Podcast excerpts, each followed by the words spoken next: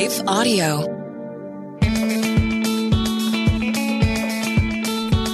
Welcome to Crosswalk Talk. I am your host, Michael Foust. Thanks for tuning in to today's episode. I can't wait for you to hear from our guest. Please note that the interview in this episode was previously recorded. Check out our show notes for more information.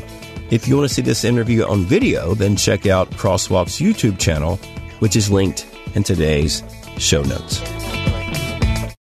Neal, thanks so much for coming here and joining us. Thank you, Michael. The movie is The Shift.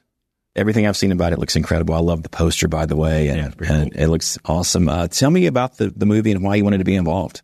Well, it was interesting that when they they called me and asked me if I wanted to play the devil in this movie called The Shift, and I talked to him a little bit about it. And I said, you know what, I don't think I, I can. I you know I play a lot of great villains because I won't kiss a woman on screen, so I have to be the villain or, like I said earlier, a, a war hero of some sort. So Then I, I said no, I, I it's too close to I can't do it. So I went home and I spoke to my wife Ruvé, and she's like, okay, let's talk about it. Let's pray about it. Let's see see what's going on. And we talked more, and she says, well, you're probably the best villain in town, whether you like it or not, and you're probably the only guy who's that great villain who also has a phenomenal relationship with God. So you kind of have to play this character. And I'm so grateful that she put it that way because playing the benefactor, the devil, was one of those characters that, you know, as a method actor, you really dig deep into who you are and, and where your mind can go and such. And to play a character where his mind goes in certain spots makes me so fortunate that I understand how blessed I am because of all the gifts that God's given me. It's humbling when I get to play all these different characters. But when I get to play a character like this, especially opposite Chris, who was there to just, he wanted to crush it. And Brock, who's, who was so dialed in as a first time director and so energetic and positive and uh, it was a great surrounding. And Ken, the producer, was just there to kind of keep everyone calm and, and you know, there were some tough days we had. It was awesome. And, and I got to be part of it. And I got to play a character that I turned the devil into a very human, flawed guy that makes you kind of care for him a little bit and understand why he is what he is. And then once he starts going off the rails, it makes you realize, wow, how fortunate I am to not be like that. You have to be careful because he's out there every day to take anything he can away from all of us if we start to believe wholeheartedly that God loves us so much. This, uh, the temptations can be greater the, the closer you get to God. And seeing films like this makes you realize that that's what you're supposed to do. You're supposed to get as close to God and, and, and stay away from those temptations. And I'm just blessed to be part of something like this. What are the themes that the audience will embrace? I know hope is one of them. Are there some other ones that you really? You know, this one, you know, it's funny you said hope. I said this film is all about hope in the face of despair.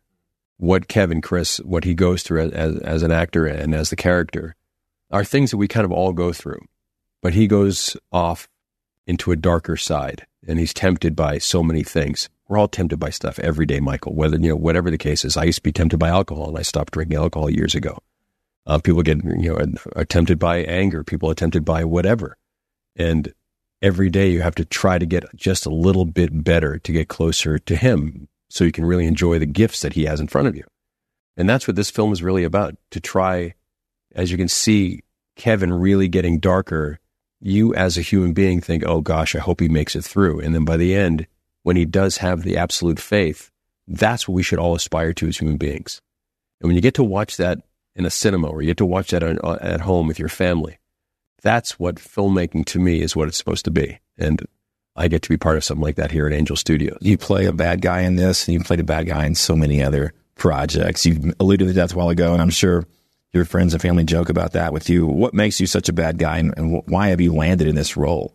I'm Irish. There's just this a certain edge to Irish Boston guys that we're just we're we're little nuts. Uh, you know, growing up in Boston, it was an edgier time. You know, the, the Irish had to fight for jobs, had to fight for getting ahead, and it was just kind of in our blood always, always just being fighters, fighters, fighters, and driven to succeed. And you can do better. Your next generation is going to be better than the last generation. Keep pushing it forward for the Irish heritage. So it's always been in me. So I think it's it's a natural. Look, next week I'm going to Boston to play the greatest or the biggest mobster in Boston history, and Whitey Bulger, hence the beard. And then we're going to turn that into a series. So I can tap into these guys really well because I hung out with some, you know, interesting guys growing up that had that edge. And I guess, I guess it's, I'm blessed to be able to know those guys and I get to use those uh, in the characters I play. Well, I guess in order to tell stories of redemption, you do have to have somebody like yourself Yeah. playing that guy. Yeah, you have to. And you know, you know, the last few years, Ruvé, my wife Ruvé and I'm producing our own film, so I'm finally getting to play the hero because I wouldn't kiss a woman. You know, so I can write a romantic scene without having to do anything. So, so that that's pretty great.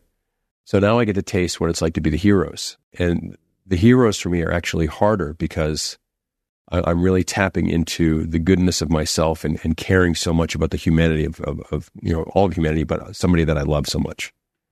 Or when you're the villain, you don't really love anybody except yourself. So it's it's you don't have to dig so deep.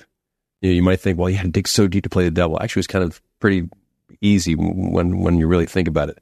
But when I play the heroes like Buck Compton or you know Wyatt Cain from Tin Man or any of these other shows, they're harder to slough off for me. So it's it's a and now I get to play both, which is kind of awesome.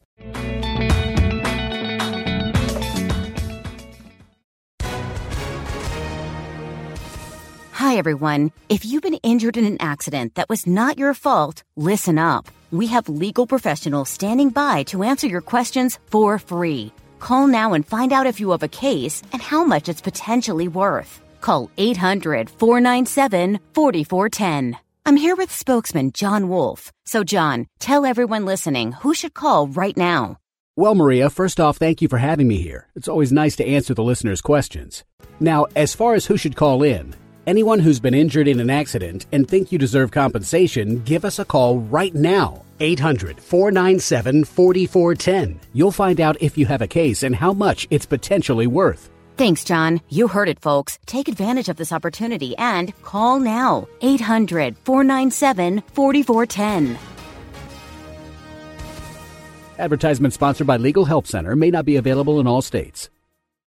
Hi, I'm Rebecca Scott. As a servant of God, wife, and mother of four, I understand the juggle of multiple roles and stages. That's why I created the Encourager podcast to help guide us through the messy middle stage of life. Join me on the Encourager as we challenge the chaos and embrace harmony. Together, we'll create practical systems to balance your roles and fulfill priorities. And we will do it while having joy and energy for both home and work life.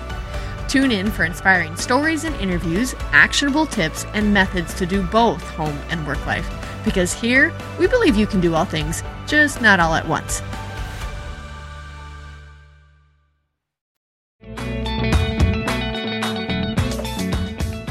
Tell me about your faith journey. Was there a, I know you grew up in a, a family of faith. Was there a point in your life where you began to take it more seriously? Yeah, I always had a great relationship with God, and my, my, our parents were. You were always in church, always, all the time, or you're always at Knights of Columbus, or you're always at CYO baseball. You're always there's always that, that, that faith backdrop everywhere you went as a kid, so it was always there, and I always really enjoyed my relationship with God. So from a young age, I was always just praying a lot and talking to Him a lot. And then when I got to high school, I did this thing called Echo, where you go away for the weekend, this Catholic retreat, and it was awesome. It made me really then even focus in more on how can I have the best relationship with him for the rest of my life? And how can I then be a conduit for him? Or how can I be a light for him? How can I, how can I do whatever it takes to, you know, for him? So every choice that I try to make in, in my life, except for when, uh, when you fail, is God first, me second, family first, me second. And those are the tenets that we, we, we give to our kids. If you live by those rules, you'll stay out of trouble and you'll actually be doing honor for him. That's what life is supposed to be about. And that's what I've been running on ever since I was a kid. You've mentioned a couple of times. You joke about it. You know, you're, you're the guy that won't kiss on screen. There was a, a what was what was the turning point? Was it Scoundrels?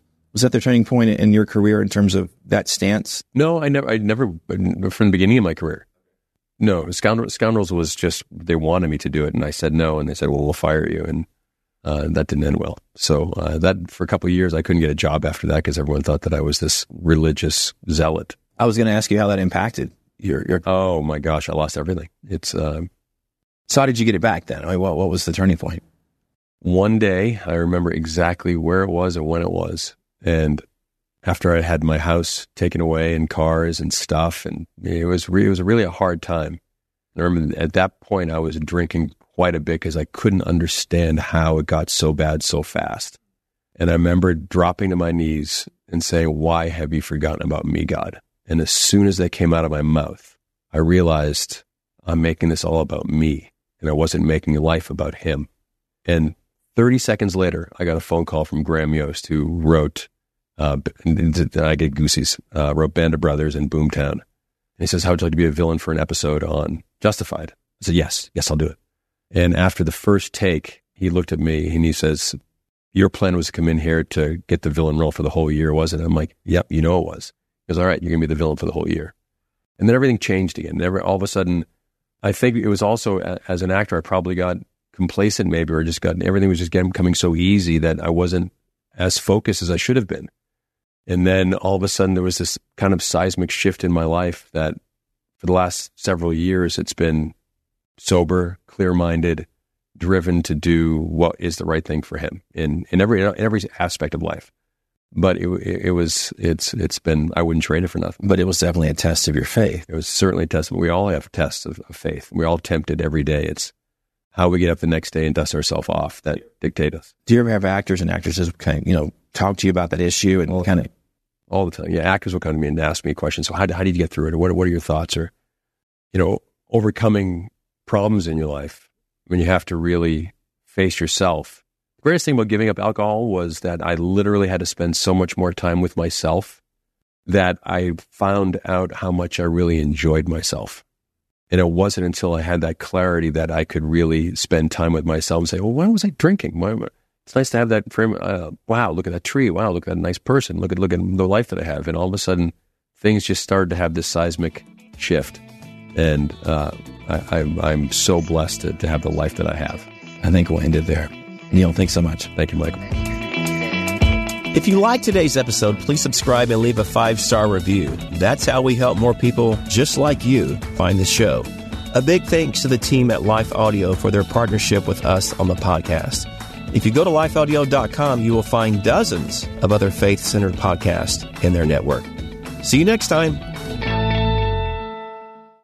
Everyone wants to change the world. Capitol Ministries is doing just that, one heart at a time by creating disciples of Jesus Christ among political leaders in the U.S. and foreign nations. For more than 25 years, founder Ralph Drollinger has written Bible studies specifically for public servants. Study along with us and learn what the Bible says about capitalism, communism, abortion, same sex marriage, and other contemporary issues. Subscribe and follow us at lifeaudio.com or search Capitol Ministries on your favorite podcast platform.